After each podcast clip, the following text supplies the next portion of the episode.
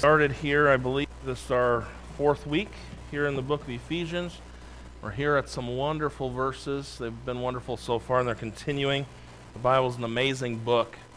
As you study it, and you, it's so profound, so much depth, and so much, so much good stuff, especially in these verses as we've studied through them and gone through them.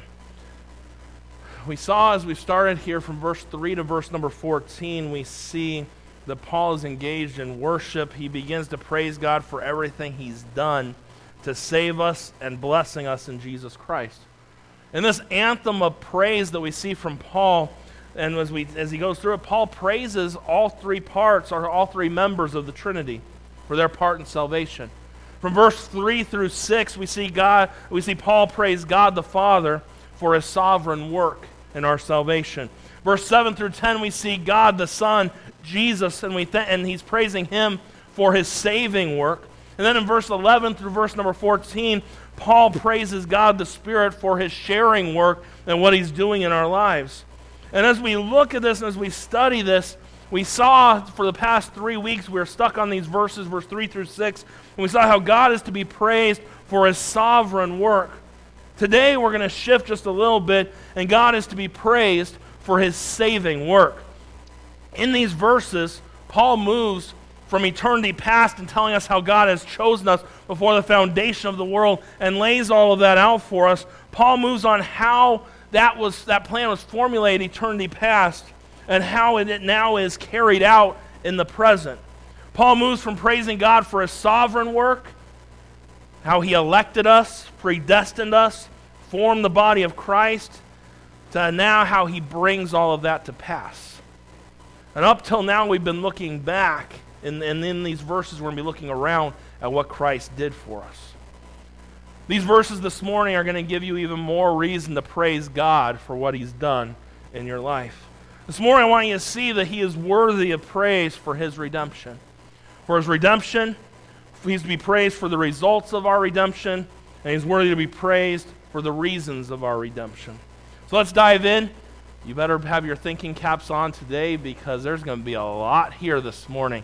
And I'm tired from last service still. That sermon, whew, I got worn out. And now I got to get worn out again. We're going to do this and go through here. Number one, we see that God is to be praised for his redemption. Verse number seven, in whom we have redemption through his blood, the forgiveness of sins according to the riches of his grace. Redemption is a central theme in the Bible. When we experience redemption, it's a wonderful, it's a gift from God. A gift that God gives to us based on nothing we have to offer in return. And while redemption is a gift to us and it's free to us, redemption cost so much for us to have it. And that's what Jesus Christ did for us, and we'll talk about those things in a few minutes. Let's go through and examine this morning for a little bit of time God's redemption, which leads us to letter A. We see the character of his redemption. The idea of redemption was a common one in the ancient world. In the Roman Empire during the time of Paul, there were about 6 million slaves during that time. The buying and selling of those slaves um, was a common thing that would happen. It was a huge business. People made a lot of money off of it. And in fact, it wasn't uncommon for a family member or a friend to try and purchase a slave that was their friend or family member to get them out of that. And what they would do is they would buy them and then they would set them free. To make this happen, that individual would pay and purchase that slave. And what would happen when that would, and as that would go on for himself, and then what would happen is as you bought that slave, you would release them and give them freedom if you wanted to let them go free. The Greek word used here for redemption, whom we have redemption, it means to effect the release of a slave by paying the redemption price. That's the form of the word used right here in verse number 7. Paul says, We have been redeemed.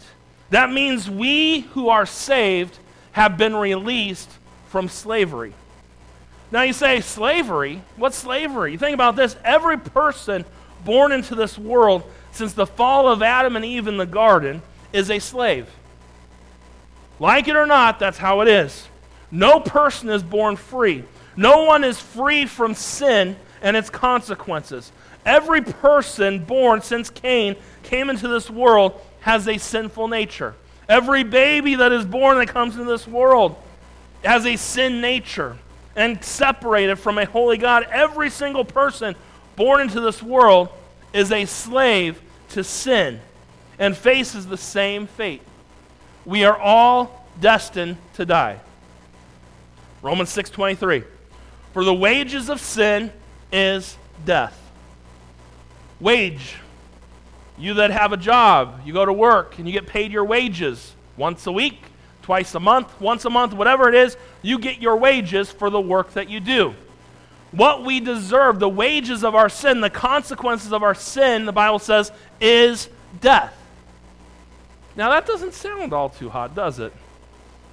Remember in the garden when Satan said, Oh, you won't die? Mankind spiritually died that day when they ate the fruit and physically started dying. Death is a result of sin. Sin, now I'm a math guy. I love math. That's uh, one of those things. The word is in math always means equals. Sin equals death, it's the consequences of our sin. Death is the ultimate consequence of our slavery to sin. Every person in this world is a sinner. There is none righteous, no, not one. All have sinned and come short of the glory of God. We are sinners by nature, and we are sinners by choice. And according to Jesus, because we are sinners, we are also slaves to our sin. Bible tells us, John 8, verse 34, Verily, verily, I say unto you, whosoever committeth sin is the servant of sin. Sin is a cruel master. Sin, it enslaves its victims and demands the high price for their release. It demands death as the only way to pay its price. Death is the price that had to be paid for man's sins. If man wanted redemption, death must take place by a perfect sacrifice to pay that price for us. That's exactly what Jesus Christ did when he died on the cross for our sins. The innocent died for the guilty, the, so that us, the guilty, might be released from slavery to sin. Listen to how the Bible describes this in Galatians 1, verse 3 and 4. Grace be to you and peace from God the Father and from our Lord Jesus Christ, who gave himself for our sins that he might deliver us from this present evil world according to the will of God and our Father. Galatians 3:13 the Bible tells us Christ hath redeemed us from the curse of the law being made a curse for us for it is written cursed is everyone that hangeth on a tree. Galatians 5:1 tells us stand fast therefore in the liberty wherewith Christ look at what Christ did hath made us free and be not entangled again with the yoke of bondage. Colossians 1, verse 13 and 14, who hath delivered us from the power of darkness and hath translated us into the kingdom of his dear Son, in whom we have redemption through his blood, even the forgiveness of sins. When Jesus died on the cross, he literally redeemed us from our sins. You see, his shed blood satisfied God's demand for sin. He accomplished everything that was necessary to set us free. Am I losing you this morning or do I still got you with me? We're just scratching the surface. We're going somewhere this morning. A few more verses I want you to see, a few more things. Bible tells us Revelation chapter 5 verse number 9. And this is talking about us in heaven. If you don't like to sing to God today, I don't know what you're going to do when you get to heaven. Because in heaven, you're going to be singing a new song. And this, look what it says, Thou art worthy to take the book and to open the seals thereof. For thou wast slain. And look what it says here, and hast redeemed us to God by thy blood out of every kindred and tongue and people and nations. The word redeemed here is translated as to do business in the marketplace, to purchase something for oneself. We see here that thou hast redeemed us to God. Who's the us? Us. And every saved person, that's the us. Have redeemed us to God by whose blood? Christ's blood. Christ, the one that we're going to be worshiping here. This, and as we look at this, when Jesus redeemed us, he paid the price for our redemption and forever removed us from the sale again. He purchased us, He owns us. That's why the Bible says, Therefore, you are bought with a price. Therefore, glorify God in your body and your spirit, which are God's. And He never intends for us to be enslaved or sold under sin again. The Bible also tells us in Galatians 4, verse number 5, to redeem them that were under the law, that we might receive the adoptions of sons. The word redeem here goes even a step further than that redeem that was in Revelation 5, verse number 9. And it literally it has the prefix ex added before it. And this word means to purchase something for oneself in a marketplace, and then for and then forever that something is released from sale. He bought you, He purchased you. You cannot be sold into sin again. Once you're His, you're always His. You've been redeemed. And He never intends to allow us to be enslaved or sold under sin again. Um, 1 Peter 1, verse 18 and 19, the Bible tells us, For as much as ye know, ye were not redeemed with corruptible things, as silver and gold from your vain conversation received by the traditions of your fathers. Look at verse number 19 but with the precious blood of Jesus as a lamb without blemish and without spot. You see, this morning we are redeemed by his precious blood. What can wash away my sins? Nothing but the blood of Jesus. The word redeemed there in verse 18 is the same one that we see in our text in Ephesians 1, verse number 7. The word redeem, release a slave after the payment of the purchase price. And this is exactly what happened.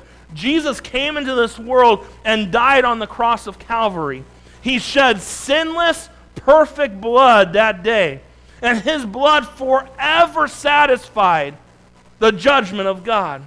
Then the Lord Jesus set us free from bondage of our sin and delivered us from the power of sin. Romans 6, verse number 14. And he set us free from the penalty of sin. Therefore, there is no condemnation to them that are in Christ Jesus. And he set us free so that we could live new life, and he's made us a new creature, and old things are passed away, and all things are become new. That's what happened when he redeemed us. That's the nature of redemption. Have you been redeemed this morning? Can you sing as we did? I stand redeemed by the blood of the Lamb. Redeemed, how I love to proclaim it. I've been redeemed by the blood of the Lamb. Are you saved this morning? Are you redeemed? You've been redeemed, you got plenty to thank the Lord for. We see letter A, the character of his redemption. Letter B, we see the cost of his redemption. Cost of his redemption. In whom we have redemption through his blood. The redemption we have been given in Jesus is free for the taking. You know, I'll be interested. You hear people talk, politicians and things, and you hear a couple things that are said. They want to give free college to everyone. Have you heard that? I've heard that. My question is someone has to pay for it. It ha- everything has to be paid for one way or another. So it might be free to one person, but who's paying for it? And the other question we hear this thing universal health care. Everyone deserves free and everyone deserves health care. Who pays for it? Someone has to pay for it. In our redemption, it was free to us. Look what the Bible says, Revelation 22, one of the last few verses in the Bible, verse 17. The Spirit and the bride say, Come. And let him that heareth say, Come. And let him that is athirst come. And whosoever will, anybody, let him take of the water of life freely. Isaiah 55, verse number 1. Ho, everyone that thirsteth, come ye to the waters. And he that hath no money, come ye, buy and eat. Yea, come, buy wine and milk without money and without price. While the redemption of the Lord that he's given to us is free, it was anything but cheap. This verse reminds us of the fact that our redemption is through his blood. The moment you came to Jesus Christ for salvation, you didn't need to bring a payment in your hand for what you were getting. All you need was your faith in the death and resurrection of Jesus Christ. When you believed on him by faith, you were saved by grace, and it did not cost you a dime. However, it cost Jesus everything. The price of our redemption was his precious blood. When Jesus died on the cross, the innocent was dying for the guilty, and he who had no sin became sin. That's what the Bible says. 2 Corinthians 5, verse number 21. For he hath made him to be sin for us, who knew no sin. Look at this, that we might be made the righteousness of God in him. He put sin upon himself. When Jesus shed his perfect, precious blood on the cross, he, and you think about this, think of all the animals and all the sacrifices in the Old Testament. Tonight we're going to be talking about the book of Leviticus. Think of the millions of gallons of blood that was shed of those animals during the days of the tabernacle and the temple. And all that blood could not wash away a single sin. All that blood did was cover sin for a season. And when Jesus, the perfect Lamb of God, shed the perfect blood on the cross, he did what no animal could ever do. He shed his blood, and his blood was the blood of a perfect man. His blood was shed on there and freed us from our sins and paid the price on sin that no one else could ever do. It cost him everything. The Bible tells us in 1 John 4, verse number 10, herein is love. Not that we loved God, but that he loved us and sent his son to be the, it's a big word, propitiation for our sins. Propitiation means that which satisfies. Jesus died for sin, and God is forever satisfied. Why do you think that our God is against works based salvation? Because what we're saying is, yeah, that's great that Jesus died for us, but I got to keep myself saved. No, when Jesus died on the cross, he appeased, it was all appeased. Penalty paid. Jesus paid it all. There was nothing for me to pay. He paid it all. He took care of it on the cross. When we try to add a works based to our salvation, what we're saying is, Christ, your sacrifice is not enough. But let me remind you of something this morning Jesus sacrifices all that we need. Jesus paid it all. All to Him I owe. Sin had left a crimson stain, but guess what? He washed it white as snow. He did it all. Come to Him and you will be, never have to pay a fee. Come to Him and He'll give you salvation freely. Come to Him and He'll save you eternally and give you eternal life and the forgiveness of sins, but it cost Him an awful price. We see the character of his redemption. We see the cost of his redemption. Let us see, we see the cause of his redemption. Paul tells us that redemption flows to us according to the riches of his grace. Because God set his grace on us, he set in motion a plan to save us. Everything God has done in Jesus comes to us according to the riches of his grace. You can think of it this way if we were to take up an offering today, which we will, we're a Baptist church, we do do that every week, and someone here's a millionaire and puts $20 in the offering plate, they are giving out of their riches. And just about anyone could do the same thing. I think just about anyone could put $20 in the offering plate. Now, what if that millionaire gave $20,000? They would be giving not out of their riches, but according to their riches. You see the difference there? God has not given us a redemption that has limits on it, but He's given us a redemption that knows no limits. Think about what we've studied over the past several weeks. Verse number three, He's blessed us, verse number three, in all spiritual blessings. Verse number four, He chose us in Him before the foundation of the world. He adopted us into His family. He changed our lives. He's determined that we'll be with Him someday in heaven where we'll be like Jesus. And He did all this just because it brought Him pleasure. God has given us all that we have according to His riches of His grace. If He merely saved us from sin until we sinned again, that would not be redemption. That would be redemption out of His riches, not according to His riches. If He set us on a road to heaven and told us to get there the best way we could, that would be a redemption out of his riches and not according to his riches. When he redeemed us, he didn't do it part way. He did not set any limits on his grace towards us. When he redeemed us, he redeemed us according to the riches of his grace, which means that we cannot sin beyond his grace. It means that we cannot, you, uh, think about how wonderful that is. You cannot sin beyond his grace. Romans 5.20, Bible says, Moreover, the law entered that the offense might abound, but where sin abounded, grace did much more abound. It means that we're saved to the uttermost. And I love this verse in Hebrews chapter 7, verse 25. Wherefore he is able also to save them to the uttermost that come unto God by him, seeing he ever liveth to make intercession for them. And your redemption was complete with what Jesus Christ did. You cannot lose it. Once you're in him, no man can pluck you out of the hand of the Father. And we see God's to be praised for his redemption. Number two, we see God's to be praised for the results of our redemption. When Jesus Christ died on the cross, he made a way for us sinners to be saved. He loved us, he gave us life. And he did all of this because he set his grace and his love upon us. He doesn't charge us. And in reality, he doesn't expect anything out of return for the redemption he gave us. The redemption God gave us through Jesus Christ does far more than just releasing us from sin.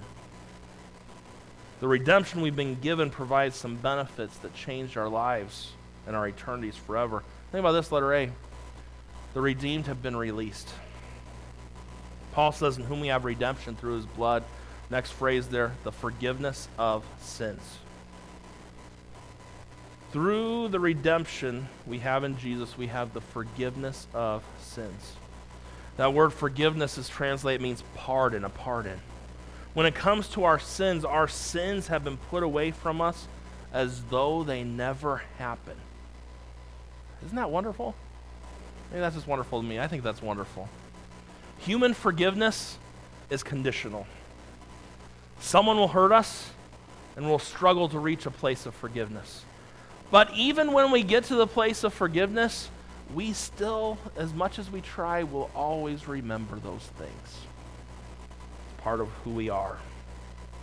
But think about this that's not how the forgiveness of God works. When the Lord forgives, he chooses to forget. That's Bible. Bible tells us as far as the east is from the west. Start going east and see if you ever start going west. You can keep going east and going east. You go across the United States east, you're going to get to the ocean. You go across the ocean, you get over into some other continent over there. You keep going. You keep going east till you get back right here to Chino. And then you go east again. You keep going east. East and west never meet up. You can start going west from here. You're going to have to get on a boat pretty quick or an airplane. And you go east, I mean west, and keep going west. And west and east never meet. And the Bible says, as far as the east is from the west, that's how far He's removed our transgressions from us. You know, we look at ourselves and we'll think, oh, man, I messed up. There's something in your past and you're like, oh, man, I really, I really messed things up bad. Oh, it's awful. And Satan will come along and say, hey, God, look at this guy right here. Look at Peter over here. Look at the sinner that he is. Look at the things that he's done. Oh, and God looks, well, that's my son right there saying, Yeah, look at what he's done. I don't remember what he did. That's what God has done. Now, if Rebecca's up there, she can be like, All right, God, I'll tell you what he did. I'll fill you in on some of those facts. And then, good thing God eternity because that could take a while to go through all those things. But he chooses to forget, he blots out our transgressions. What a Savior. Remember when uh, Jesus was coming and John the Baptist was, he's going to baptize Jesus as around the time. And John sees Jesus coming. He says, Behold, the Lamb of God, which taketh away the sins of the world. It said something real close to that. That word there, taketh away, means to carry off. When Jesus died on the cross, our sins were laid on him, and he was judged in our place. That's what the Bible's talking about in the book of Isaiah, Isaiah 53. It's amazing to me. There are so many Jews out there that they like the Old Testament. They do. But you get to Isaiah 53 and they want to say that there's that wasn't talking about Jesus. That, they, they are blinded to the truth. There's no one who fulfills Isaiah 53 other than Jesus Christ. Look what it says in verse number 4. Surely he hath our griefs and carried our sorrow. So he bore our griefs, our sorrows. Yet we did esteem him stricken, smitten of God, and afflicted. Verse number 5.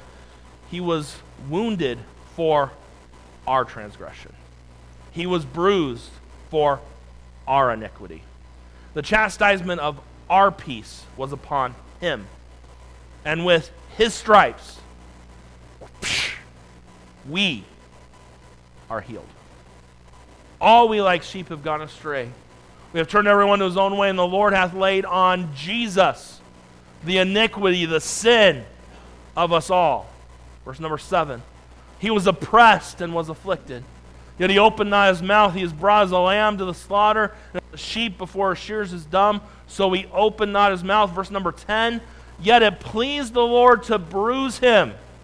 He hath put him to grief when thou shalt make his soul an offering for sin. He shall see his seed, he shall prolong his days, and the pleasure of the Lord shall prosper in his hand. Verse number 11. It says, He shall see the travail of his soul. God shall see the travail of Christ and shall be satisfied. By the knowledge, by his knowledge shall my righteous servant justify many, for he shall bear their iniquities. It's exactly what Jesus Christ did on the cross. He bore our sin. Now, because our sins have already been paid for, they can also be forgiven and put away when we come to Jesus by faith. It's as if our past has never really even happened. Others remember what I've done, Satan remembers what I've done, but God chooses to forget. He's put it away, and as far as He's concerned, my sin didn't happen. We see the redeemed have been released, letter B. We see the redeemed have been reconciled. Go back up to verse number 6 here. It says, To the praise of the glory of his grace, wherein he hath made us accepted in the beloved. Verse 6 tells us we've been accepted in the beloved. The word accepted means to make agreeable. In our natural state, we are not agreeable to God. We are hateful to him. The Bible tells Romans 8 7, the carnal mind is enmity against God. It means that before salvation, we are God's enemy. That's why we sang a song this morning. Once your enemy, now seated at your table. Now, that goes against what this world likes to say and what a lot of Christians like to say. I hear a lot of people, we are all God's children. When you are saved, you're a child of God. Before salvation, you are not a child of God you are a child of wrath, even as others. The Bible tells us, Ephesians 2, verse 1 through 3. You're a child of God when you get saved. And until salvation, we're at odds with God. We're not for Him, we're against Him. He's opposed to us, and we abide continually under His judgment. That's why the Bible talks about we, for God so loved the world, He, sent, he gave His only begotten Son, that whosoever believes in Him should not perish, but have everlasting life and how he sent his son, but those who not don't take his son abide under his wrath continually and under judgment. The Bible tells us John chapter 3 verse number 3. Jesus saith Jesus answered and saith unto him, Verily, verily I say unto thee, except a man be born again, he cannot see the kingdom of God. 2 Peter 1 verse number 4. Whereby are given unto us great and precious promises that by these ye might be partakers of the divine nature, having escaped the corruption that is in the world through lust. Do you realize this morning God accepts us not as we are? That's another thing that Christians like to say. God accepts me just how I am. No, no, no, no, no. No, no, no, no, no, no, no. God accepts us, but not in ourselves. He accepts us in what He's made us in Jesus Christ that's how he accepts us. That's biblical. Christianity needs to get back to being biblical in the statements that we make. We like to make people, and I want people to, if I can make people feel good, I would. But the Bible's true. And the Bible needs to be preached the right way. and you want to feel good, make sure you're saved. And look at all the benefits you get. I think that will help you feel good. And also, for some of you that are, um, are any of you language nerds around here? Do we have any language nerds? Ryan, yeah, Joe just pointed his finger at you. I agree with that statement there. But the Bible says there in verse 6, accepted in the beloved. It is a perfect tense verb phrase. So you could read it this way I have been accepted, I stand accepted, and I'll always be accepted in the beloved because of what Christ did for me. See, number one this morning, God's to be praised for his redemption. Number two, God's to be praised for the results of our redemption. Then number three, and lastly this morning, God is to be praised for his reasons for our redemption. Let's keep on reading there. Look at verse number 8. It says, Wherein he hath abounded toward us in all wisdom and prudence, having made known unto us the mystery of his will, according to his good pleasure, which he hath purposed in himself. Look at verse 10 that in the dispensation of the fullness of times he might gather together in one all things in Christ, both which are in heaven and which are on earth, even in him. There is a lot loaded in to those couple verses right there, and I'm going to break them down for you and help you out this morning as we finish up this morning. As we think about redemption, the obvious question is why? Why does God redeem his people from their sins? Why does he save us? Why does he forgive us? Why does he make us his children? Why is God so gracious to people who deserve hell, judgment, and damnation? Why? There's many there the answer to that question, as with many, and most of them are shrouded in, and we see it right there. In verse number 9, having made known unto us the mystery of his will. We look at the mystery of his will. These verses give a few truths and give us some answers to the why question. Every one of these truths is wrapped up in the wonder of God and who He is. Why does God redeem the lost? God has His reasons, and I'm going to share with you, share those with you right here, and we'll be done this morning. Letter A, underneath number three, we see the wonder of His grace. Bible says in verse 7, whom we have redemption through his blood, the forgiveness of sins. Look at the end of the verse, according to the riches of his grace. Paul tells us everything we have in Jesus flows to us from the, bo- from the bottomless well of his amazing grace.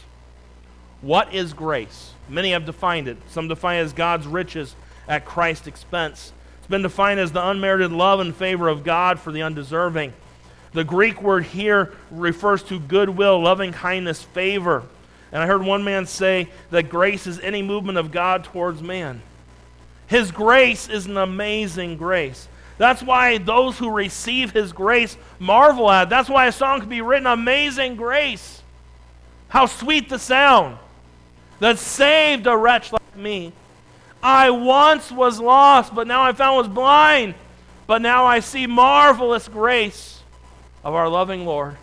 Grace that exceeds our sin and our guilt yonder on Calvary, and marvelous, wonderful grace wonderful grace of Jesus. What grace. What grace he's given to us. Wonderful grace of Jesus. Think about it. God in his grace set his love upon us when we did not deserve his love. God chose us in Christ Jesus instead of condemning us to hell. God reached to us in love to save us when he had every right to reach down and to send us to hell. That is the wonder of God's grace and what makes salvation so special. We have been given everything that God has to offer, and we deserve nothing.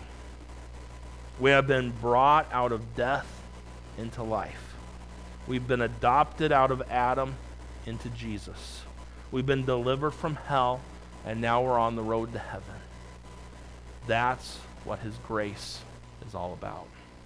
See the wonder of His grace, letter B. We see the wonder of His glory.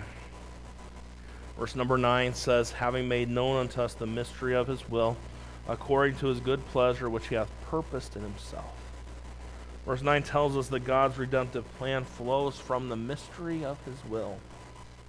And he did what he did for us based on, or did for us according to his good pleasure. And that God devised and carried it out because he purposed it in himself. In other words, God's whole redemptive plan exists to bring him glory. Every soul that is saved fulfills God's plan to redeem sinners and brings him glory. Every soul that is saved because God, in order to accomplish his plan, in order to advance his own glory, has revealed the deeper things of God unto us. Look at verse number 8, and we're almost done. I know there's been a lot here in this message this morning. Look at verse number 8. It says, Wherein we have abounded toward us in all, wherein he hath abounded toward us in all wisdom and prudence. Wisdom here has the idea of sanctified knowledge, it's the ability to understand the things of God. And the word prudence refers to understanding and insight. It is through this wisdom and prudence that God has made known the mystery of his will to us. You see, God, in his grace and for his own glory, has opened our eyes to the deeper things of God. He's allowed the redeemed to understand matters of life and earth. He's allowed us to comprehend heaven and hell, time and eternity, the depth, power, and influence of sin, and the fact of his love for us. I think Jesus said it best, Luke chapter 10 and uh, verse number 21. In that hour, Jesus rejoiced in spirit and said, I thank thee, O Father, Lord of heaven and earth, that thou hast hid these things from the wise. And you know, some people just don't get the things of God. And it says, and hast revealed them unto babes. Even so, Father, for so it seemed good in thy sight. Bible tells us in uh, second, uh, 1 Corinthians 2, verse 9 and 10, but is written, Eye hath not seen, nor ear heard, neither have entered into the heart of man the things which God hath prepared for them that love him. Look at the next verse, verse 10. But God hath revealed them unto us by his Spirit. For the Spirit searcheth all things, yea, the deep things of God. So God, for his own glory and his own purposes, opened our eyes and let us see the truth.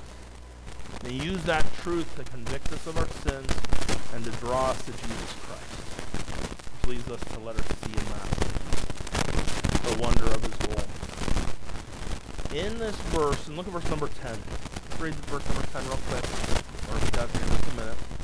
It says that in the dispensation of the fullness of times, we might gather together in one all things in Christ, both which are in heaven and which are on earth, even in Him. In this verse, Paul reminds us of the fact that history is not meaningless and without purpose. God has done everything that He has done to bring everything together in Jesus Christ. That's what the Bible tells us here. God has determined that Jesus Christ is to be the head of all things. Colossians chapter number 2 the Bible tells us, verse 10, and ye are complete in him, which is the head of all principality and power. Colossians 1.18, the Bible tells us, and he is the head of the body, the church, which is the beginning, the firstborn from the dead, that in all things he might have the preeminence. One day, the powers of this earth will fall at his feet and acknowledge him to be King of Kings. The Bible tells us, Psalm 72.11, Yea, all kings shall fall down before him, all nations shall serve him. One day Satan will be judged by Jesus. He'll be cast into the lake of fire forever. One day the Lord Jesus will reign upon earth for a thousand years. And this verse says here in verse number 10, it speaks of the dispensation of the fullness of times. The word dispensation has the idea of management, oversight, or administration it refers to control. So think of it this way this verse reminds us that God is in control of everything that goes on. Yeah, you might look and see and say this world with the prince of the power of the air, he thinks he's in control. And even during the tribulation, he thinks he's in control. But my God's in control during that time. Today, he's in control. And though this world may look out of sorts, let me remind you of something. In the end, God will reveal Jesus Christ to be the head of all things, to all people. The world ignores Jesus today. The world acts like he doesn't matter. The world reduces and refuses to bow to him, to worship him, to obey him, or to love him. And this world appears to be spinning out of control. But that's just how it appears. Our God is in control, and when the time is right, he will demonstrate his power through his Son, Jesus Christ.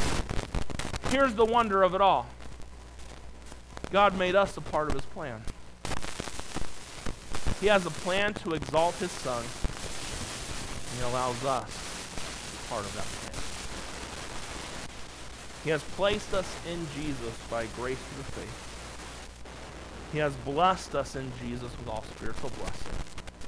He's promised to keep us, use us, and allow us to reign with Christ one day. These things make him worthy of our praise. God has truly blessed us. Your bank account might not look very good here on earth today, and you might be like, I'm not I'm not rich. Oh, but spiritually speaking, your spiritual bank account this morning, you are rich. You are rich beyond belief. You literally have all that you need. You've been given all spiritual blessings. These truths should cause us to live for Him. After all He's done, how hard is it to go to church? After all He's done, how hard is it to go witness and tell someone about Christ? After all He's done, how hard is it to pick up your Bible and read it? After all He's done, how hard is it to live for Him? After all he's done, how hard is it to let him have first place in your life? Guess what? You might not give him first place in your life, and you want to run things your own in your life. Guess what? Someday he will have first place in your life. The best thing to do now is let him have it now. He deserves it. He's done so much for us. Maybe you're sitting here this morning and you're not saved. Hey, the first thing you need to do, you need to come to Christ and get saved. You can have redemption through his blood. There's nothing you can do to earn salvation. It's all what he did for you. And look, the forgiveness of sins. Look how good he is to us. Man, he says, whosoever will, they may come. It cost me everything. But I want you to come. You can have my gift of salvation. We're just barely scratching the surface on the book of Ephesians. We're through verse 10. A blessing in my life. I hope that this will awaken you to some of the thoughts of the wonderful things that God has done on redemption. Slaves to sin. And this morning, if you're without Christ, you are a slave to your sin. And then, Christian, He set us free. So why are you still tangled up with that sin? He freed you from it. Be free. Live for Him, love Him. Thank Him for His redemption. Father, I love you.